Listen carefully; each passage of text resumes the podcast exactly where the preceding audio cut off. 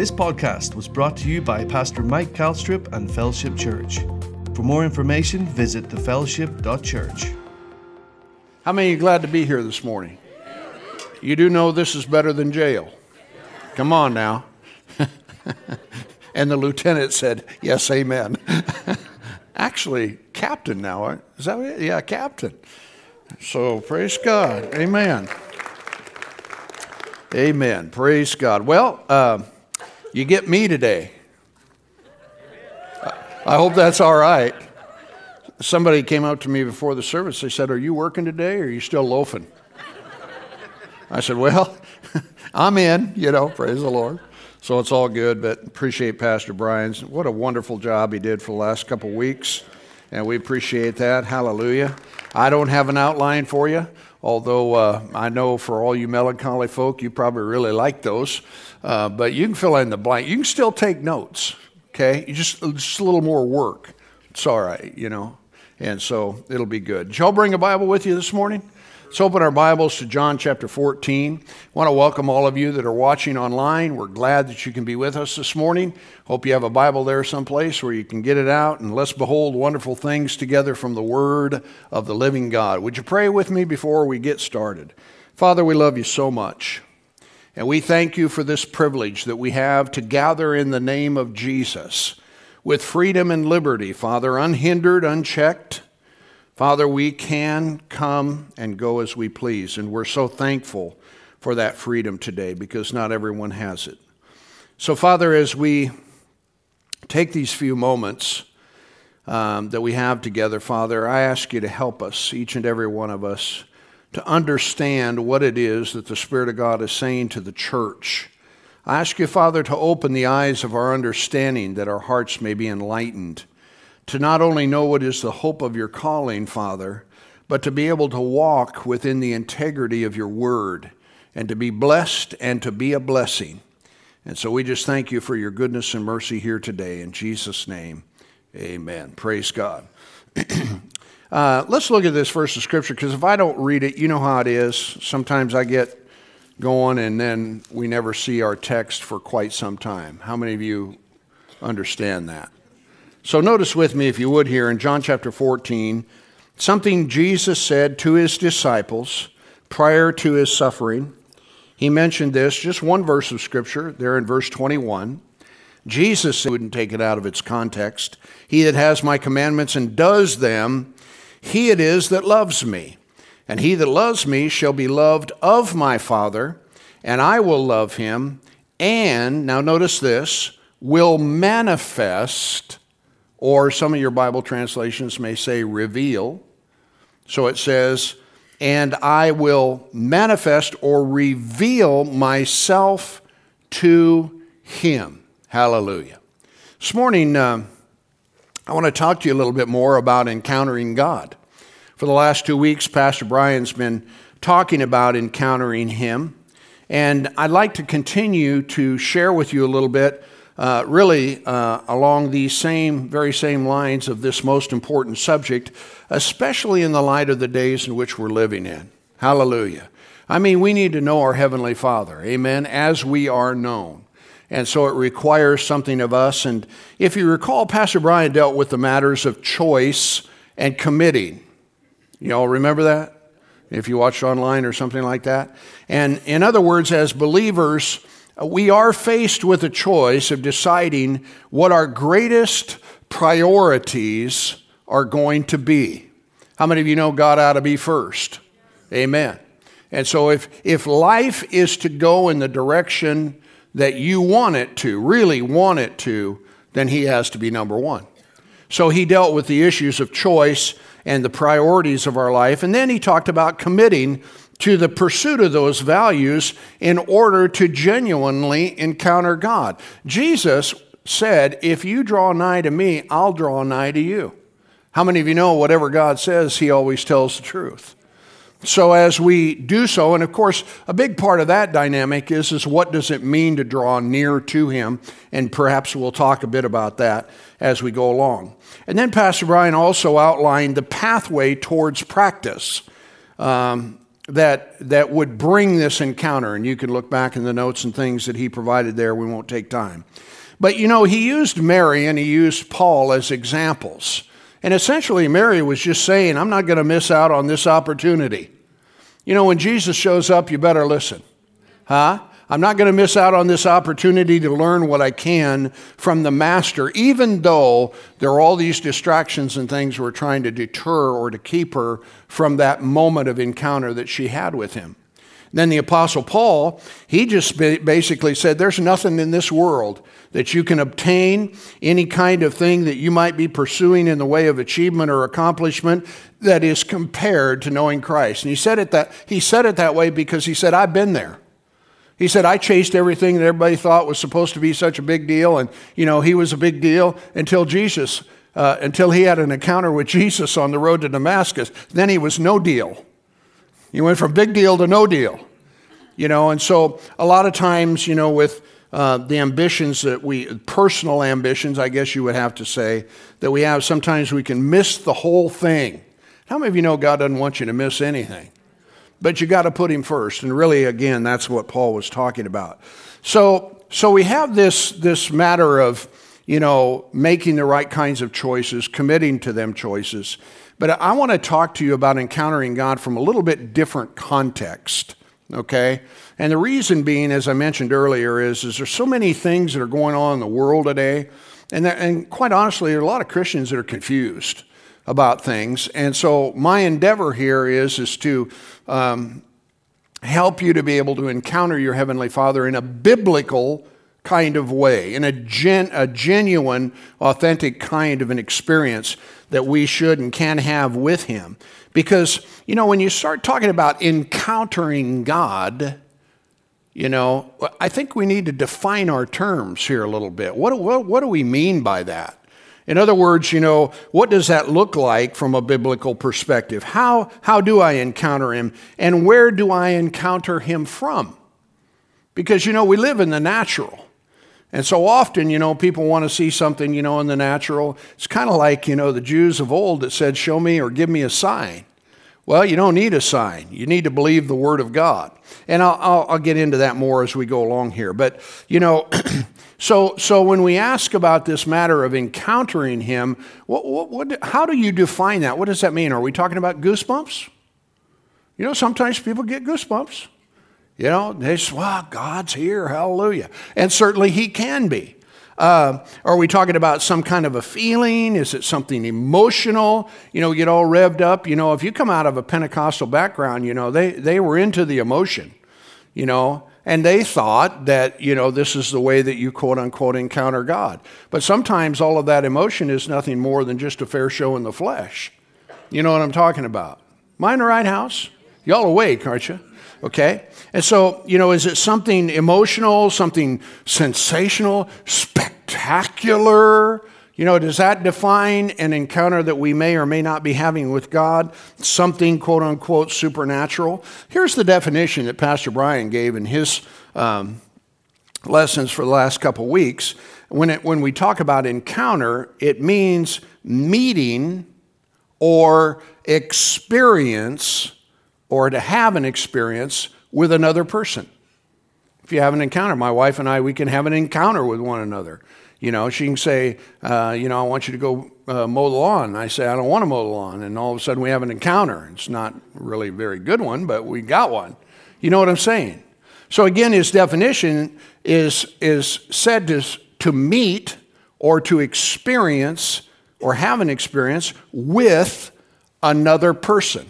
Now, note with me, if you would, our text that we took from John chapter 14 and verse 21. What did Jesus say in this particular scripture? He said, he that has my what? Amen. He that has my commandments loves me. He went on then to say, he it is that loves me, and he that loves me shall be loved of my Father, and I will love him. And notice it says, and I will what? Manifest or reveal myself to him. So again, how does that occur, you know, in our individual lives as believers? Well, let me offer you a couple of pretty practical examples.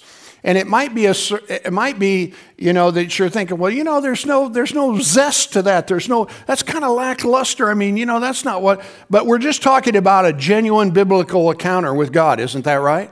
How do I encounter him? Well, let me ask you an important question. You know, when we pray, do we encounter God? You're not sure how to answer that question. Well, the fact of the matter is that when you pray, are you not talking to God? So by definition here, meeting or to have an experience with another person, when you pray, you're having an encounter with God. Would you all buy that?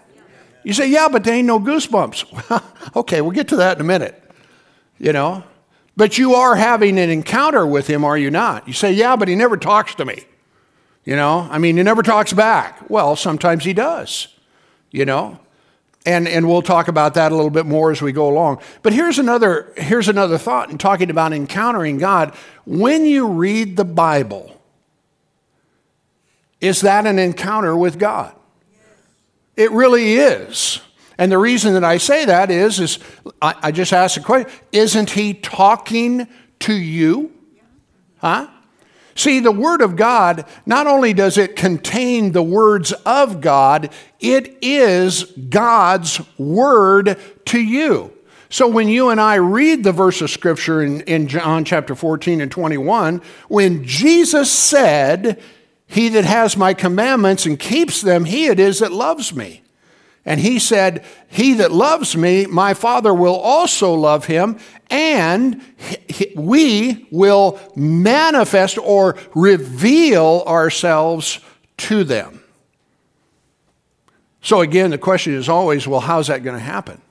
Well, I'd like to suggest to you in a very practical, simple way, when you pray, you're encountering him. When you read the Word of God, if you read it in the context that this is God, the Bible is God speaking to us, right? Everybody say that. The Bible is God speaking to me. So if I want to have an encounter with him, then I can open up the Bible to the New Testament particularly, and I can begin to read. And I can begin to see, and I can begin to know, I can begin to hear, I can begin to understand the heart of Jesus and God the Father with regard to his will for my life. Hallelujah. But see, the thing is that, you know, we want some kind of a sweet pill of emotion is what I love it, man. I love it when the Holy Ghost shows up, praise God, and there's a big blessing in his presence, and that's wonderful. But yet right on the other hand, you know, sometimes people, they live so in the natural that they miss, you know, the supernatural and what it is that God wants to, you know, talk to them about or deal with them about. You know, when we pray, we have certain needs in our lives. Well, we can go to the Word of God. We can find out the answers that we need to, you know, have for that. So he said that when, if you have his commandments and keeps him, those are the people that love him. And those that love him, he said that he and his Father would love us and then also manifest himself to us. Now, how many of you, let's see, I don't want to do this. Yeah, I'll be all right. You know, I don't know. Maybe it'll work, maybe it won't. How many of you would like to have an encounter with God right now? Okay, so take your Bibles or your devices or whatever, lay them aside, and let's everybody stand up.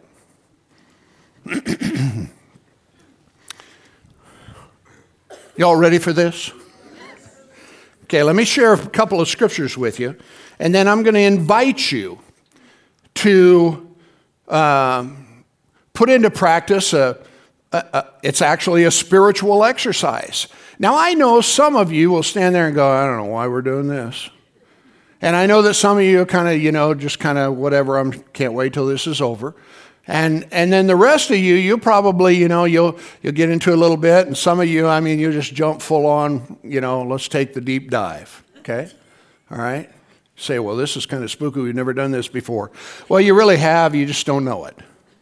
Hallelujah. Let me read a couple scriptures to you first so that you know that we're being scriptural. We wouldn't want to do anything, you know, that would, you know, get you all jacked up because, wow, we really did something out of the ordinary at church today.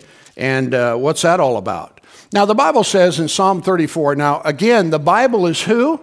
God speaking to who?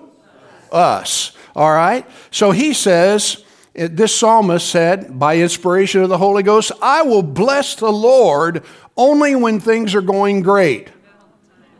No, he said, I will bless the Lord when? At all times.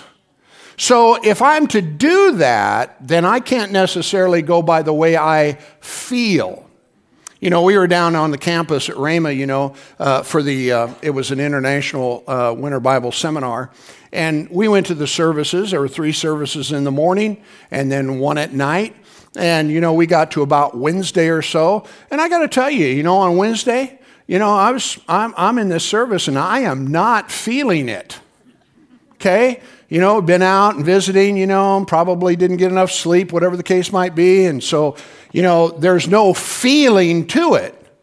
But yet right on the other hand, as we were invited or prompted or whatever, I just jumped in. Why? Because I'm not going to live by the way I feel. Huh? You know, I welcome feelings. I thank God for, you know, joy and peace and happiness and all of those different kinds of things. But at the end of the day, man, God's still God and he never changes. So it says here, I'll bless the Lord at all times. His praise shall continually be in my, what's that say? My mouth. My soul will make their boast of the Lord. The humble shall hear thereof and be glad. Oh! Can you hear the emotion? Oh, magnify the Lord with me, and let us exalt his name together. I sought the Lord, he heard me. Interesting. And delivered me from everything I was afraid of. You know, today you're sitting there, you know, or standing right now, but I mean, you're there, and you're afraid of this and that and the other. You ought to take this verse of Scripture and apply it, so that your fears can be removed. You say, well, I don't much believe that works. Well, that's because you're an unbeliever. You're an unbelieving believer if you're a child of God. But are you getting this? Huh? Notice what it says again. Now, you know, you have to take his word for it. But he said in verse 4, I sought the Lord. He heard me and delivered me from all my, what's that word? Fears. Now, you say, we've been standing quite a while. Listen, dude, I stand here all day. So just get over it. You'll be all right. Psalm 100. The psalmist says, make a joyful noise unto the Lord. Now, here's the thing you have to understand. When I grew up Lutheran, okay? And in the Lutheran culture, if you want to call it that, you know, it can be very stoic, very, very rote, you know, by rote. And you go through these things. So that's what you come to understand in terms of an expression of, quote unquote, worship. All right? Well, you know, when I was 19 years old, in August of 75, I got saved. I mean, I gave my heart to the Lord, and he changed me from the inside out. And so I'm down. I'm walking out this journey with him, and all of a sudden I realize, you know, that there's more that God wants me to experience. I ended up going to what we would call a charismatic or a full gospel or a sometimes people refer to them as a spirit-filled church. It was actually an Assembly of God church, and so when I went there. We're so hungry for God. I mean, we're down here on the 2nd or 3rd row. I mean, we want to get in there where it's close so we can, you know, not be distracted. And I'm not saying anything about the ones of you that sit in the back, okay? So, you know, but anyway, we were just there. Well, so they started singing. Now, realize we are not accustomed to their expression of worship. And we get in there and they start, you know, the guys, you know, doing his thing and leading everyone and singing, and all of a sudden people start raising their hands. How many of you thought that was really strange when you seen that happen? Let me see your hand. Okay, look around. Don't, you know, most people, you know, when they walk into a church, you know, where they raise their hands, it's like, and I did the same thing. I said, my God, how did I get here? Where am I? Why? Because their expression was so much different than what I was accustomed to. But I found out, and I discovered when I looked at what they were doing, you know, they had a smile on their face. There was an expression on their countenance that led me to believe, you know, I don't particularly understand this, but those people seem to be having a good time. Huh? So, you know, guess what? I read in the Bible, it says, lift up holy hands. Okay, we're biblical, you know. But again, that wasn't, and then, you know, and then they started, you know, shouting and praising God, you know, and all this kind of business, you know, and you know, like one person said, you know, why are you having to shout so much? You know, God's not deaf. And they said, yeah, but he ain't nervous either, you know. But again, these things brought this expression upon the countenance of these people that I didn't know anything about. But I tell you what, I looked at it and I said, I want me some of that. And I just jumped right in, praise God, and been doing it ever since. So this scripture here, Psalm 100 says, make a joyful noise to the Lord, all ye lands, and serve the Lord with gladness, and come before his presence with singing. He said, know ye that the Lord, he is God. It's he that has made us, and not we ourselves. We are his people and the sheep of his pasture. He says, enter into his gates with thanksgiving. Everybody say thanksgiving. Thanksgiving. You may not feel like thanking God, but you ought to thank God anyway. Are you listening to me? Because he's worthy to be praised, and he is worthy to be thanked. You know, but if you're going to let your flesh dominate you, you know, then chances are not much is going to happen where your life is concerned, at least in that context. But it says, enter into his gates with thanksgiving, into his courts with praise. Be thankful unto him and bless his name. For the Lord is good. Why should we do it? Because the Lord is good. His mercies are everlasting, and his truth endures to every generation. So this is what I'm going to invite you to do. Okay, we're talking about having an encounter. I want you to have an encounter with God. But what you're going to have to do is you're going to have to forget about the person on your left or right, because after all, we're not talking to them. And we really don't care what they think about us. Right? Why? Because we're having a conversation with him.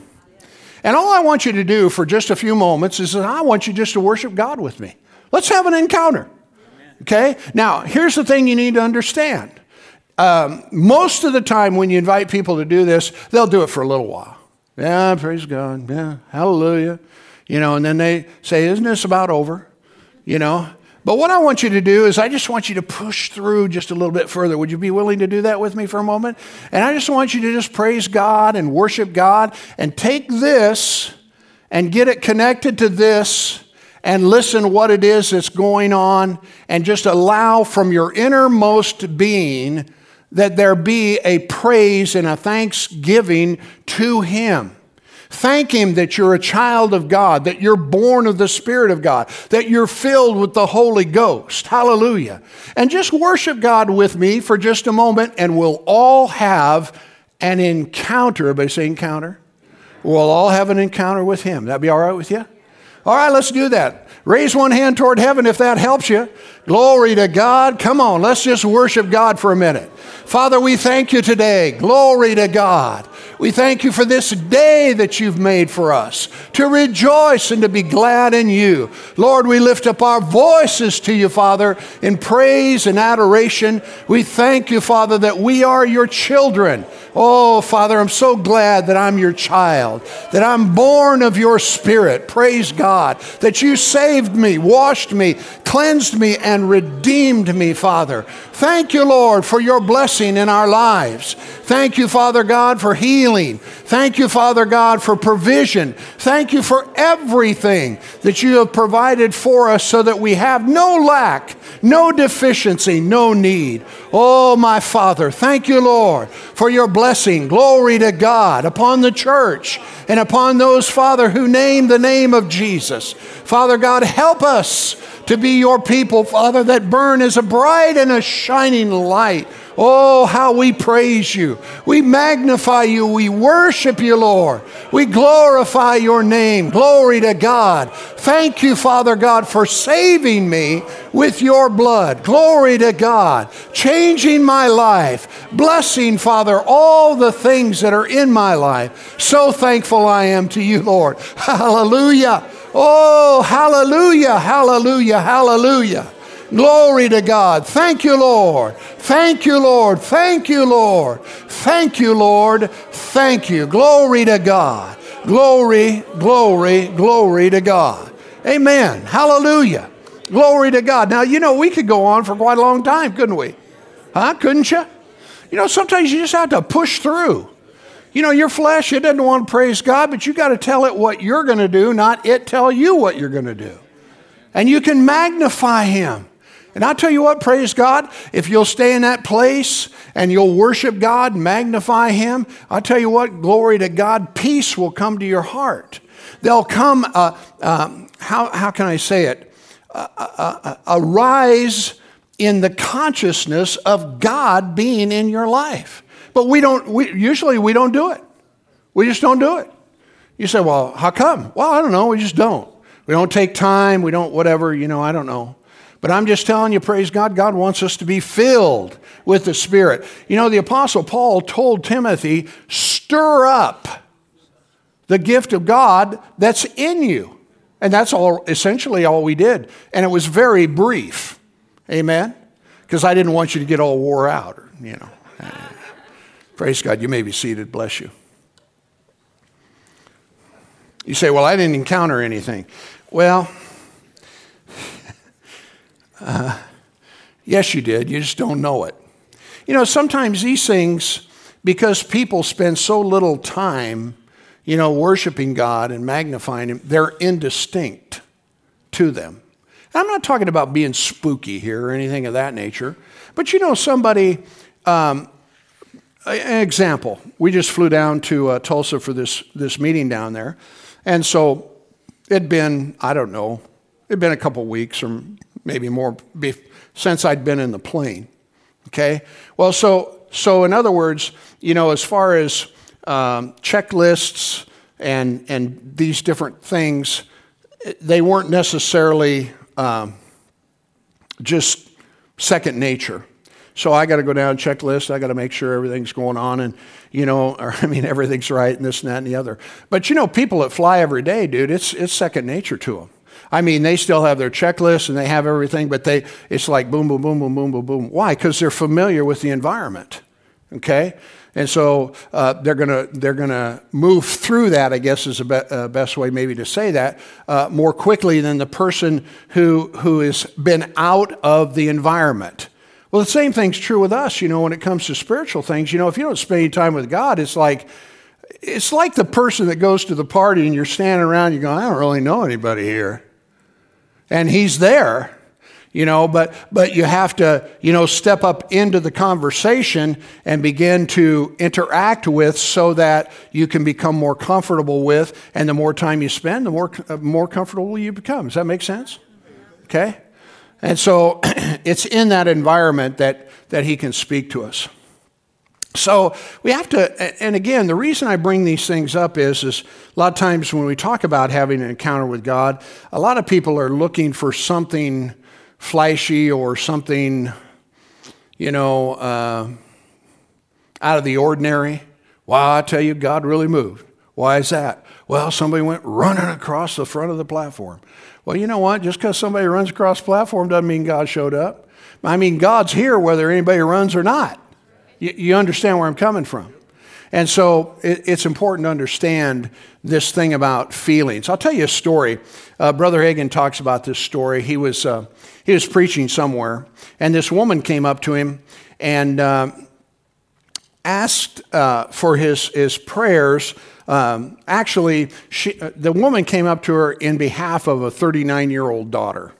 And this daughter had gotten ill and sick, and so I think the mother obviously came up and asked if he would pray over a prayer cloth. Remember, the Bible says how God wrought special miracles through the hands of Paul, where they brought handkerchiefs and aprons, you know, to him, and he laid his hands on, saturated those pieces with the anointing or the power of God, and they went and took them places, and they got healed. You say, can God do that? Yeah, evidently, it's in the book of Acts. Amen. Because somehow or another, their cloth will absorb the power of God. Now, don't ask me, you know, how to explain that. I don't know that. But anyway, this woman had brought a prayer cloth and asked Brother Hagin to pray for her. So he did. Well, then she jumped in a car and drove 300 miles to where her daughter was in order to put this prayer cloth on her. Now, you have to understand, she was admitted into the hospital. They discovered that she had a tumor, but then they also discovered that she was diabetic, and so they were trying to, you know, deal with the diabetic parts before they could deal with the other part, and she fell into a coma. Well, that's when Mom went to the meeting and asked him for the prayer cloth.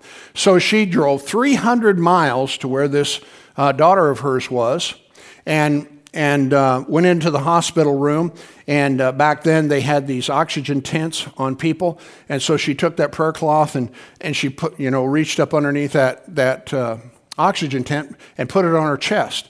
And the moment that cloth hit her, she revived. She came awake out of this coma, because 3 doctors had said, she'll never revive. This is it. You know, God can do a lot of things when men say it ain't never going to happen. How many of you know? And so anyway, when that prayer cloth hit her, the power of God went into her and revived her. And not only that, but she was healed. She got saved, filled with the Holy Ghost. I mean, you know, this all happened in one application. And she's in her bed, and she is worshiping God, praying in other tongues, and the nurses are going crazy.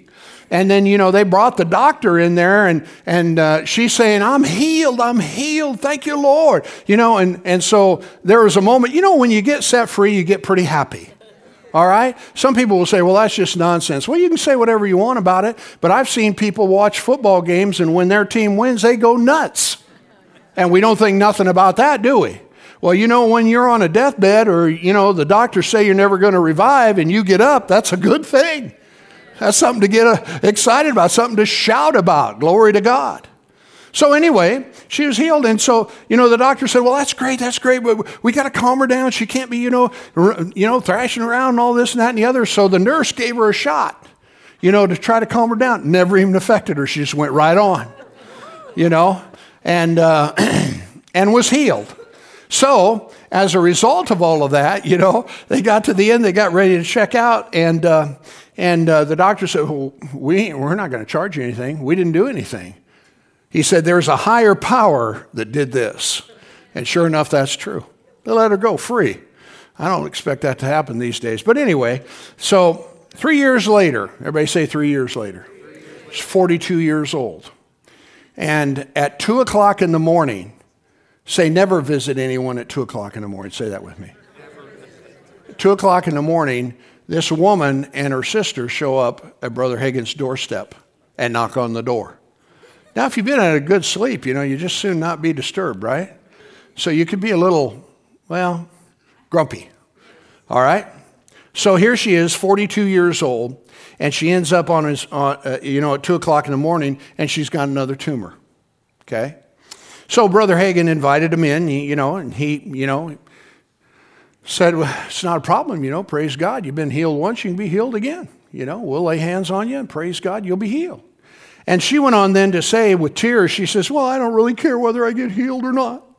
Really, if I could just get back to where I was with God, I would just as soon die and go to heaven. Well, guess what? You don't have to die and go to heaven, praise God, but you can still get back to God. Well, he assumed because of what she said that she had somehow or another what we refer to as, you know, gotten out of fellowship with God. We refer to it sometimes as backslid, living in the world, whatever. She'd done some kind of, you know, really bad thing or whatever. And so he just, you know, he said, well, listen, you know, God's a God of forgiveness. Excuse me. And he'll forgive you. He said, and he shared some scriptures with her from the Bible about forgiveness and this and that. And he says, listen, we'll just get right here at the couch and we'll get down on our knees and you can talk to God and ask him to forgive you. We'll pray with you, but you don't have to pray to us. You just pray to him and tell him your story, you know. Well, so they're about to do that, you know. And she says, well, I tell you, Brother Hagin, I've searched my heart. And if there's anything that I've done wrong, I don't know it. Well, now he's ticked. He said, I got disgusted and aggravated. He said, I spoke to her a little harshly. You know, he just said, get up off there, sit on the couch. You know, he says, here I am in a good sleep, 2:00 in the morning, you come and you tell, you know, blah, blah, blah, blah, blah, you know.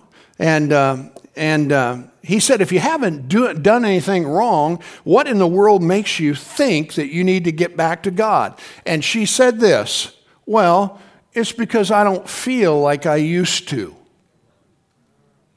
You know, a lot of people, they get saved, turned on to the Word of God. I watch it all the time. People come in this church, they get turned on to the Word of God. They come down, they say, Pastor, man, I'm telling you what, that's the greatest thing, you know. And then they want to tell me how great I am. And I said, I'm not that great. He's great, you know, and all these different kinds of things, you know. And they get excited. Oh, they get excited. And they're thrilled about it. But, you know, somehow or another, that sweet pill, you know, if emotion, some, you know, the thing about it is when you're incarcerated and you get out, it's glorious. Are you listening to me? You know, but I tell you what, it's just as glorious 10 years down the road, 20 years down the road, or 30 years down the road, 50 for that matter. Are you with me? But somehow or another, we don't feel maybe like we used to. How many of you know what I'm talking about? Some of you, when you got saved, maybe it wasn't that big a deal. My salvation was dramatic. I mean, all of a sudden, the weight of sin was gone, and it was so much...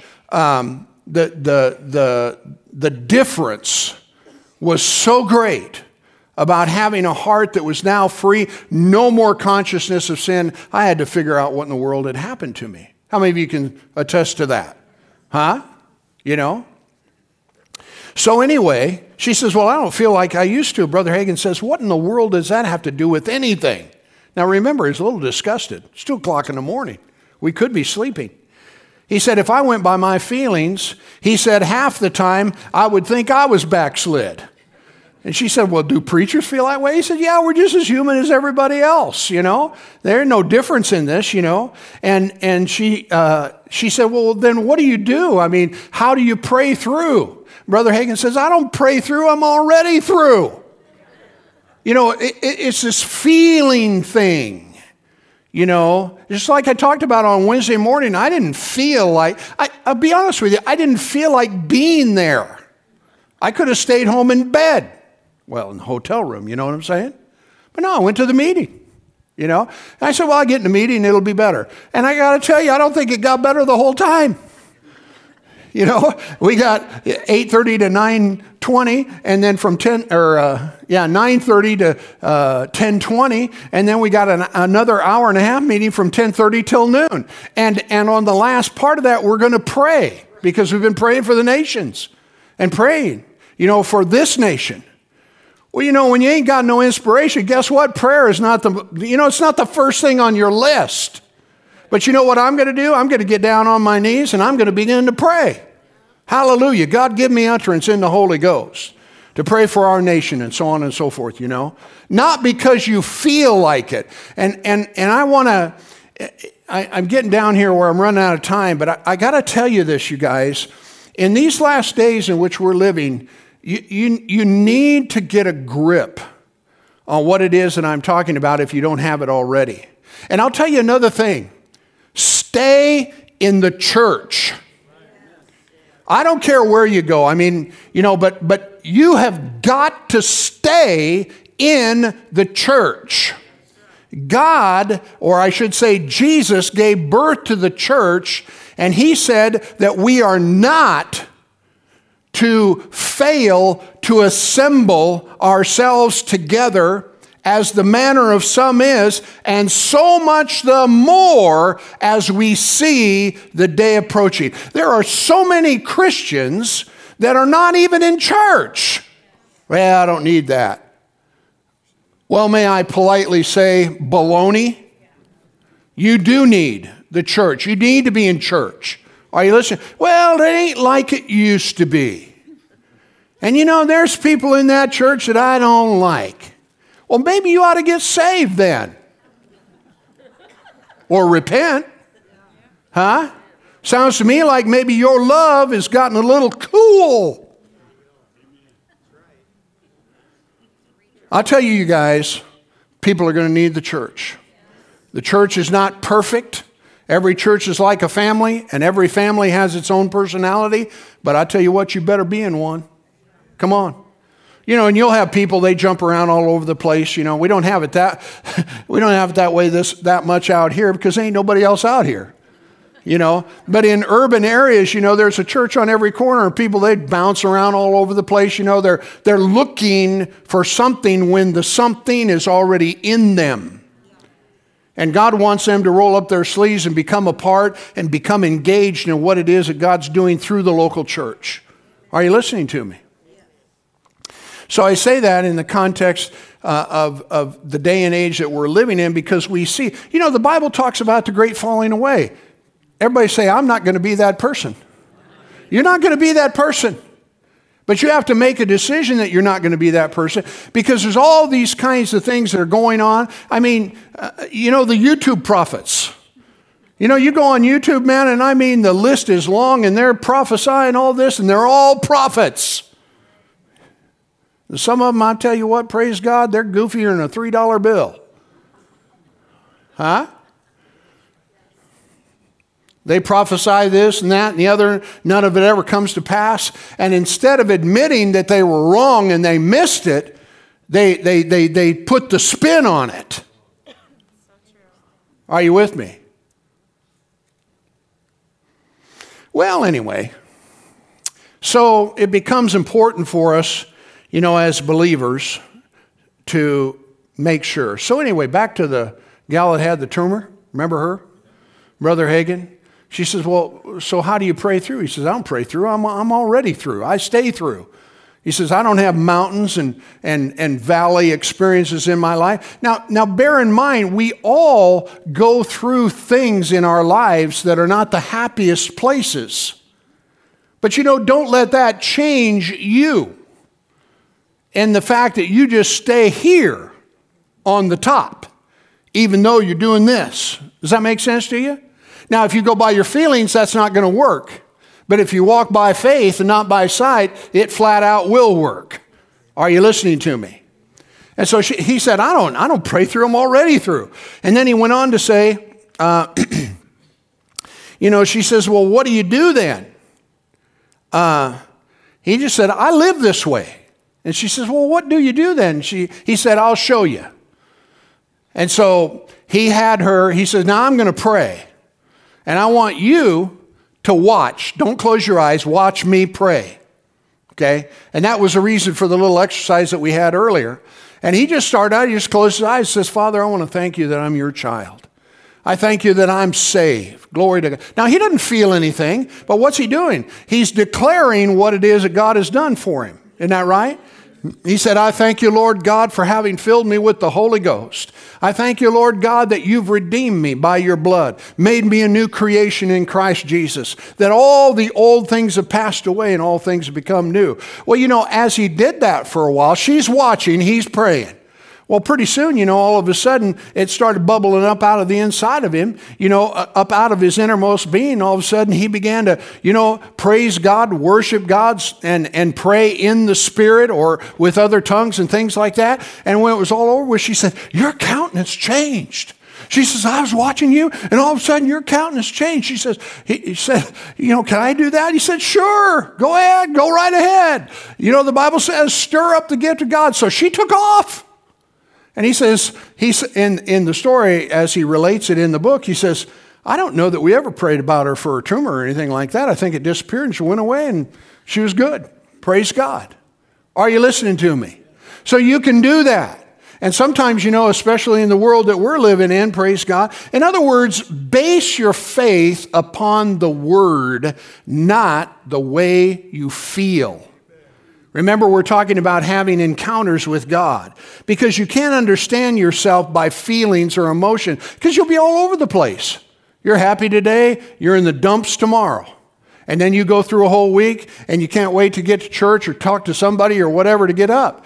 Sometimes, you know, you have to resist, everybody say resist, the temptations, you know, because the God of this world uses discouragement. He uses, you know, depression. He uses all of these different kinds of things to make an assault against you, to get you to quit, give up, lose heart, you know, and not keep going. How many of you know what I'm talking about? So it's in those moments when you're sensing those kinds of things that maybe you just have to pull it up, praise God, stop, and begin to worship God. Because the Bible says that praise stills the enemy and the avenger. Are you listening to me? Well, you know, I've been watching Fox News. Well, maybe you need to stop watching Fox News. Huh? Yeah, but you know, Fox News is conservative and they're good and they're this and that. Listen to me, dear friends. Every news media outlet needs drama, because that's what sells. And so you can get, they can get you all revved up about this, that, or the other. Are you listening to me? You know? And so I'm not saying anything. If you want to watch Fox, then have at it. You know what I'm saying? But I think what happens is people listen to it, and then they get bummed. Listen, Jesus Christ is coming again. All of these things that you see happening, these are all things that Jesus said would happen. He said, you will hear of wars and rumors of wars. And what did he say? See that you be not what? Troubled. Well, few of you got it. See that you be not what? Troubled. Troubled. In other words, he said, all these things must come to pass. There is this alignment that's taking place with these nations. All of these things are coming into play for Jesus' return. You say, yeah, but you know, what about the world? What about this? What about the other? Well, you know, the Bible talks about the fact that we're going to have some perilous times. Matter of fact, why don't you turn to 2 Timothy and let's go over here for a little bit. How many of you are still glad you came? Yeah. Hallelujah. Base your faith on the word, not on the way that you feel. Hallelujah. You just have to understand, you know, understand yourself as a believer, as a born-again believer, filled with the Spirit of God. Hallelujah. Glory to God. And follow after what the Bible says about you. Okay, 2 Corinthians, or what did I say? 2 Timothy. Chapter 3, I think. Let me get over here. 2 Timothy chapter 3. Hallelujah.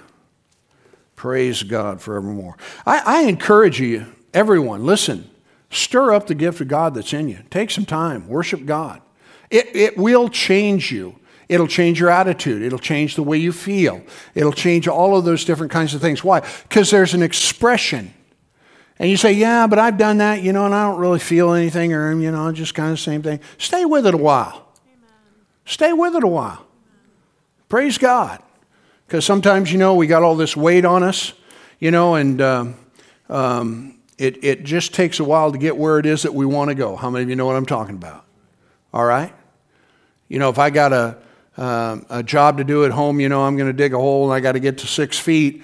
You know, the first foot, it's not too bad.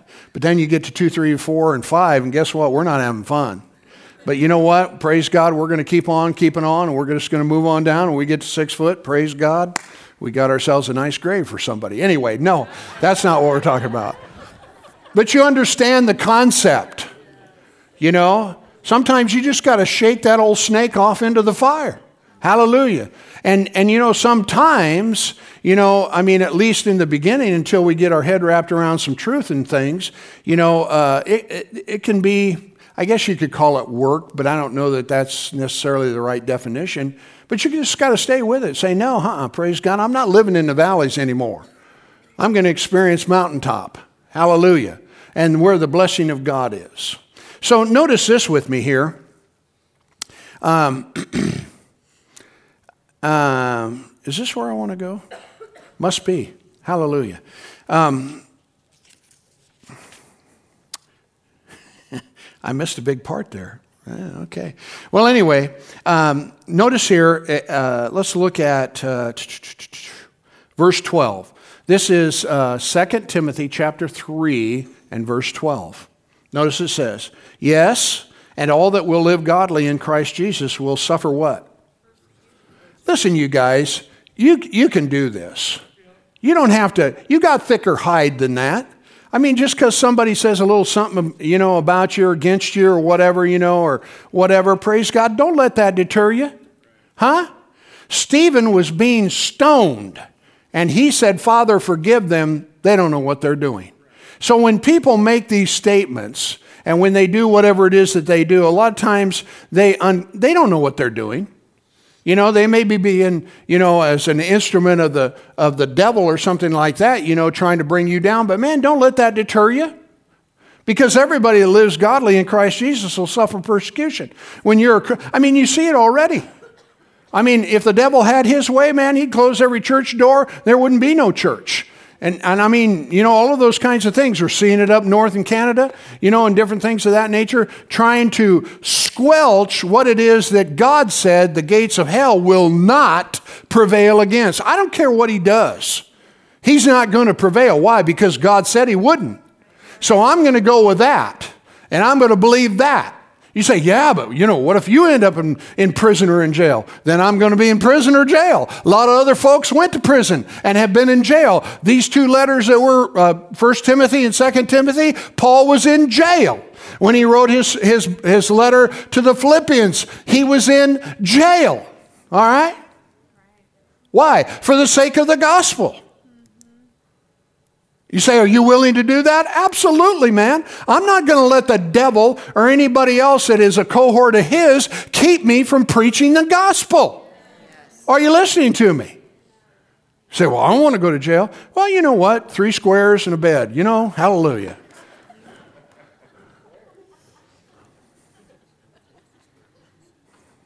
Yeah. What is your level of commitment?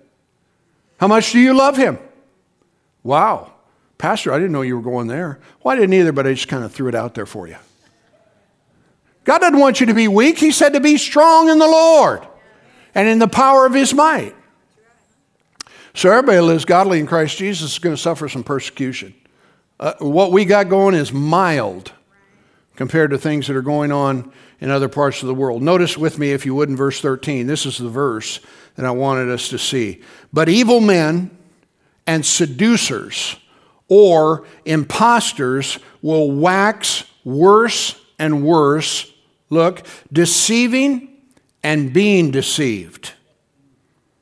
But continue in the things that you have learned and been assured of, knowing of whom you have learned them, talking about himself. That from a child, now notice this, you have known the what? The what? Say it again. You have known the Holy Scriptures. Are you listening to me? Of all the things that are going on in the world, my friends, listen to me. You have got to judge what it is that's occurring in the light of the Word. The Spirit and the Word agree. If somebody says, oh, this is the Spirit of God, if it doesn't line up with the Word, dude, it ain't God. I just had somebody not too long ago, you know, they said that God told them that they should do a certain thing and had to do, you know, in a relationship. And you know, they kind of threw it out there and it went past, you know, and they kept on talking. I said, whoa, wait, whoa, back up the train. Can you tell me again what you just got done saying? And so they, you know, rehearsed it. I said, God didn't tell you that. He didn't? No, he didn't tell you that, because there's nowhere in the Bible that you can find that behavior is pleasing to God. Are you listening to me? Well, so then the conversation got interesting. You know, people say a lot of things. They say, well, you know, God told me this, God told me that. Well, God didn't tell you that. You just want it that way. Uh-oh. If it doesn't line up with the Bible, my friends, you know, you don't have any business being involved in it. When we first got saved, you know, I mean, they drilled the Scripture into us, don't be unequally yoked with unbelievers. For what, you know, communion or fellowship does righteousness have with unrighteousness? You know, there's people that are saved and there are people that are not saved. There's no in between. You either are or you ain't. Ain't's not a good word. You aren't. Is that the right word? Okay. Yeah, okay. Either are or you aren't. So, you know, my wife and I, we're married and we're born of the Spirit of God, and we're having to tell all these kids, don't be hanging out and dating and messing around and fooling around with unbelieving people. Well, that's not popular. But you know what? God doesn't care if it's popular. Because why? Because that unbelieving person can subvert your life and bring you and take you to a place that you don't want to go. And then pretty soon, you're living just like them, and you're not overcoming, you don't have victory, you're not living the life that Jesus wanted you to live, et cetera, ad infinitum. Are you with me? So parents, when you're talking to your kids, and you know, you better know who it is that they're hanging out with. Are you listening to me? Because again, not because of me, not because of who I am. It's not about me. I'm just a guy. Okay, everybody say he's a guy. I'm just a guy. But the Bible, everybody say the Bible. The Bible tells you and I not to be unequally yoked together with unbelievers. So don't do it. You say, well, I don't want to spend my whole life, you know, alone or whatever the case. I get it. But you know, don't you think God's big enough to bring, you know, Charming along? Huh? My daughter went through a couple different relationships, and it was painful for her to have to break those relationships off. And then all of a sudden, here came Glenn. Bum, bum, bum, bum. You know? All because of Angela and Yoder, or Brian, I should say. Hallelujah. Yes, she suffered. Yes, she went without. Yes, she had to endure. But thank God my daughter didn't settle. Are you listening to me? You say, well, that's not an easy road to hoe. I get it. I totally get it. But I tell you what, praise God, if you want God's best, huh? I said, if you want God's best, then you got to do it His way. So notice with me again here in this 15th verse, because I wanted to bring this I got to stop someplace. You have to understand I haven't preached for 2 weeks, so give me a break. Notice it says that from a child you have known the holy scriptures that are able to make you, what's that word? Wise unto salvation through faith that's in Christ. Now notice he says, all Scripture, everybody say all of it. All Scripture is given by the inspiration of God and is profitable, hallelujah, for reproof, correction, for instruction in righteousness, that the man or the woman of God may be complete or perfect, as the King James says, thoroughly furnished or equipped unto every good work. So I charge you, therefore, before God and the Lord Jesus Christ, who's going to judge the quick and the dead, at His appearing and His kingdom, preach the Word. Everybody say, preach the Word.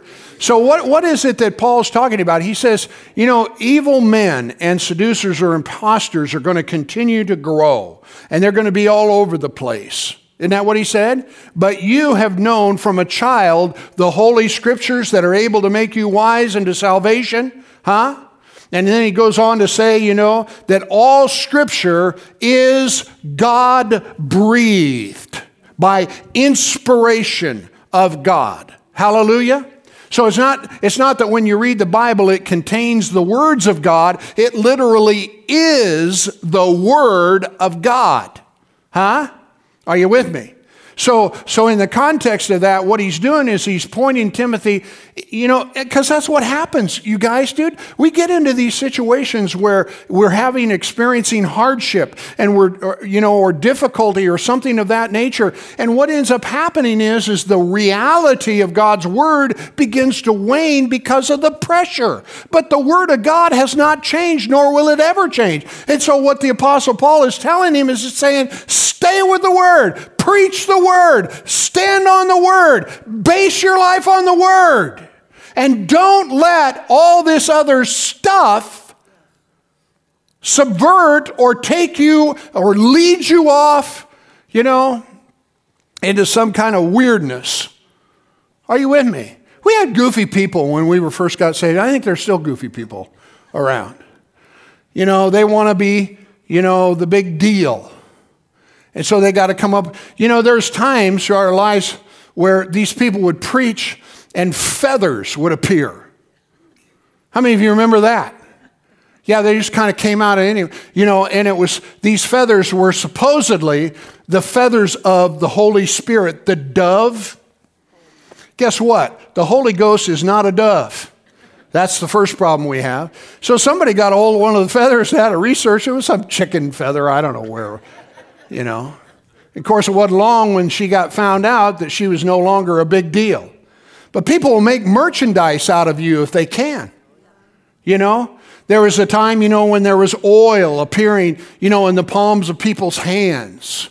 And I'm not saying that God can't do something, you know, miraculous or whatever, but when that happened, they immediately would draw attention to themselves and tell everybody about it, so that I'm some great one. And a lot of times what had happened right immediately following that is an offering. And they would make merchandise out of people. You see them on television. They want to sell you a miracle thread, a scarlet thread that came from God. Well, they'll say, you know, it came from Jesus' garment. No, it didn't.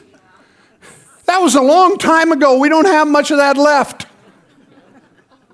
Are you listening to me? But people are gullible because they want, you know, some special sweet pill that's going to change the whole world. And so they'll, you know, for your gift of whatever, we'll send you this scarlet thread and blah, blah, blah, blah, blah, and it'll just change your world. Guess what? It don't change nothing except your bank account. Huh? Miracle water. Have you seen that one lately? Dude, I'd like to slap that guy. You know, or they say this water came out of the Jordan River, or out of the Sea of Galilee. Well, guess what, dude? It's H2O. But yet they'll use it and make merchandise out of people. Squirrely stuff. Huh? Thanks for your enthusiasm. Sometimes, you know, there was a time when this one guy had blood would appear on his forehead. You know, a little sleight of hand. Pretty soon they got the... You know, they make merchandise out of people because people are looking for something spectacular. They want to see something in the natural. And so they end up doing this. But I tell you again, let me tell you guys, you got to base your faith on, and your actions, on the Word of God. Amen? Does that make sense to you? You say, yeah, but you know, I would just feel better if, you know, whatever. Well, stop it. Because that's not the way it works. Did y'all get that? Okay, what else can I tell you here before I leave you go? I remember one time, and you know, the thing is, we're all learning. Everybody say, I'm still learning. Years ago, my wife and I, she was playing the piano, and we had praise and worship. We were over in that building, didn't even have this one. And we had a service, and, you know, they sang three songs, but they weren't very good songs, and so it was not very good. Okay? So, at the end of the song set or whatever, you know, I came up and I just had the inspiration to sing a different song or something like that. I don't remember what it was, you know, and so I said, let's everybody, you know, let's sing this song together. And so they changed the deal, and we began to, I think it was a worship song, I don't really remember, but all of a sudden, man, the presence of God came in that building. And I mean, everyone was just, you know, you could sense. And let me make this distinction. Be careful about how you use the word feel. It's really, you know, I'd say that you should use it advisedly. Okay, it's more just you sense the Spirit of God or the power of God that's in the deal. So we began to sing this song, man, and quite literally the presence of God just fell in the place in that room. Well, then afterwards, one of the people within the department, they said, that's it. I said, what's it? They said, what we got to do from now on is we'll sing three songs, and then you come up and you sing a song with it, and the presence of God will come in. So in other words, it's like a formula. This is the missing link. This is what it, that's not the way the Spirit of God works. You can't put God in a box. And I said, well, I tell you what, you can forget about that whole deal because that ain't the way it works. But you know, when we all come together and we all begin to lift up our voices and we begin to attend to Him, then His presence will come as it's invited, and He will begin to minister and show Himself strong and to bless and praise God so that we can be encouraged. And there's a lot of other things I could talk about, but we're out of time. So we'll maybe, everybody say maybe. Maybe we'll take this another step, about the fact that, the real you, you are a spirit. You have a soul, made up mind of will and emotion, and you live in a body. Well, when it comes to human reasoning, we're familiar with that. The feelings of our body and all of that, we're really familiar with that. But when it comes to the very essence of what we are as a spirit, God is a spirit. And they that worship him have to worship him in spirit and truth. We know very little about that. We're not really conscious of this inward man that is on the inside of us, and we need to become that way. To listen to our spirit, because why? Because he said, let's go back to our text. You got time for the text? Go back to the text, John chapter 14. Notice this. Hallelujah. This turned out good. Thank you, Lord. He always does everything really, really good. Have you noticed that? God is just cool. So notice this, verse 21. It says, he that has my commandments keeps them. He it is that loves me. I'll love him. He'll be loved by my Father. I'll love him. And we're going to reveal, or I will reveal myself to him. Judas said to him, not Iscariot, Lord, how is it that you're going to manifest or reveal yourself to us and not to the world? So Jesus answers him. Jesus answered and said to him, if a man loves me, he will keep my words, and my Father will love him, and we will come unto him, and we will make our home with him, or in him. Now, there's a lot of things Jesus said in this thing about the Holy Spirit that we don't have time to get into. So I'll close with this. This is an example. And you've had this happen, probably every one of you. When I got saved, I was, obviously, you got to live in the world in order to get saved, and then you got to come out, okay?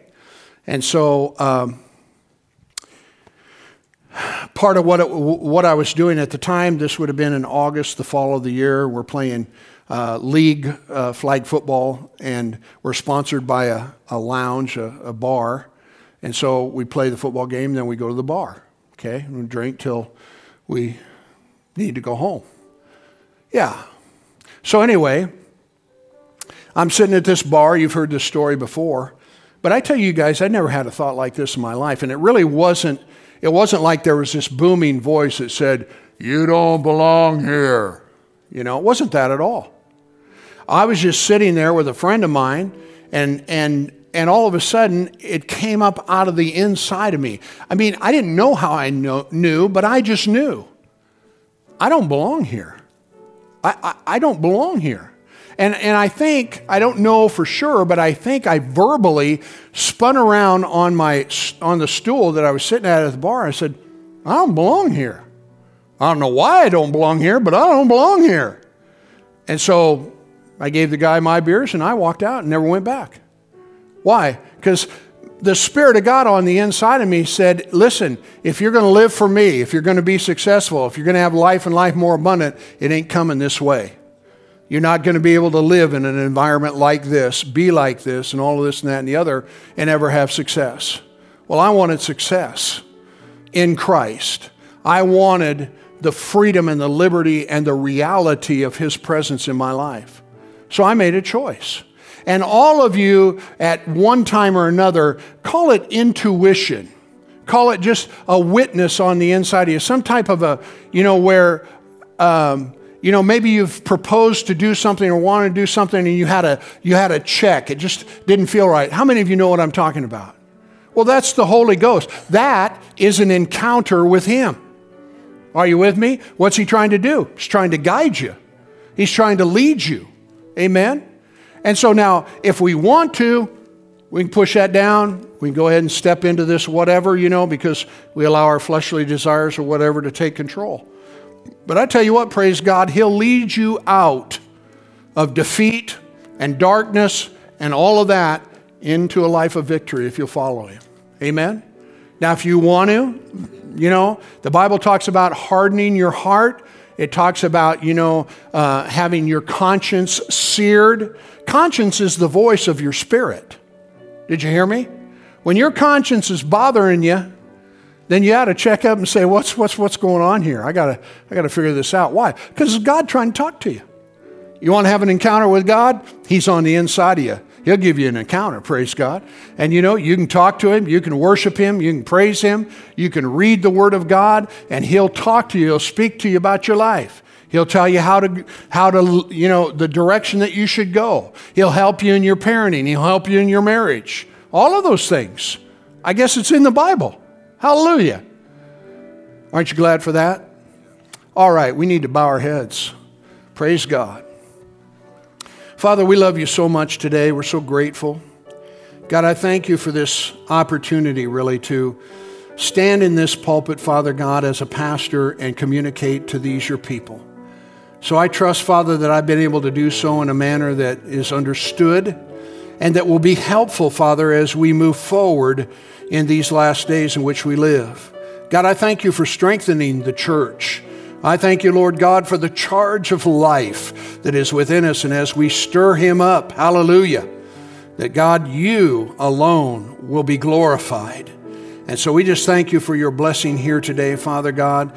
Lead us, guide us, direct us. Hallelujah. While your heads are bowed, eyes are closed, let's just pray a simple prayer together. Say this with me. Dear Heavenly Father, I choose you. I commit to you to be your follower. Help me, Lord. Guide me in the way you would have me to go. And I thank you, Lord, for your blessing in my life in these last days to keep me, to sustain me, and to bless me. Thank you, Lord, for your goodness and mercy. While heads are bowed, eyes are closed, no one's looking around, we never ever really want to take anything for granted. But, you know, there may be those of you that have never made a decision to receive Christ as your Lord and Savior. And really the first step to a biblical encounter with Him is you have to be born again. Jesus said, unless you're born again, you cannot see the kingdom of heaven. So if you've never asked Him to come into your heart to be the Lord of your life, I want to give you the opportunity. I don't want to embarrass you, but I want to give you the opportunity that you say, you know, I've never done this and I know I need to. Don't do it because, you know, I'm trying to twist your arm. You do it because you know it in your heart that you need to make this decision. So while heads are bowed, eyes are closed, no one's looking around, is there anyone you've never made that decision, but you would say by your uplifted hand, Pastor, would you pray for me? Because I want to know Jesus. Is there anyone as I look across the auditorium this morning? Anyone at all? All right, sir, thank you. Anybody else? Yes, thank you. Anybody else? Anyone else? Thank you, Lord. Anyone else? Thank you, Jesus. There may be those of you that are watching online. Maybe someone invited you to tune into our service here today and you've never asked Christ to come into your heart and be the Lord of your life. You know, you can ask Him right where you are, and God will come and visit you at that place. When we pray this prayer, you can pray that prayer too. And if you'll just let it come out of your heart, I guarantee you that God will visit you and He'll change your life from the inside out. So congregation, let's all pray together as we help to lead this person to a relationship with our Heavenly Father. Say this with me, everyone. Dear Heavenly Father, I come today and I ask you to forgive me of all my sins. Come into my heart. I ask you to be the Lord of my life. And I thank you for washing away all of my sins. In Jesus' name, amen. Praise God forevermore. Isn't that good? Glory to God. Praise God. I'll remind you a little bit later if I don't forget, but if you raised your hand when our service is dismissed, we would love to be able to put some materials into your hands. So if you'd like to just come down after the service here, we'll have some of our people here that provide that to be able to give that to you, and it'll just help you get started in your walk. Hallelujah. And then the other thing I want to suggest to you is that, you know, the Bible says that we overcome by the blood of the Lamb and the word of our testimony. And the reason I share that with you is that sometime, you know, after the service and things, someone that you feel comfortable with doing this with, I want you to tell them out of your mouth, I prayed that prayer. You know, that pastor, he asked us to pray, and I prayed that prayer. Why is that important? Because it cements the decision that you've made so that the reality of his presence can begin to work within your life. Going to be a different person, I'll tell you that. Praise God. Amen. Let's go ahead and receive our morning.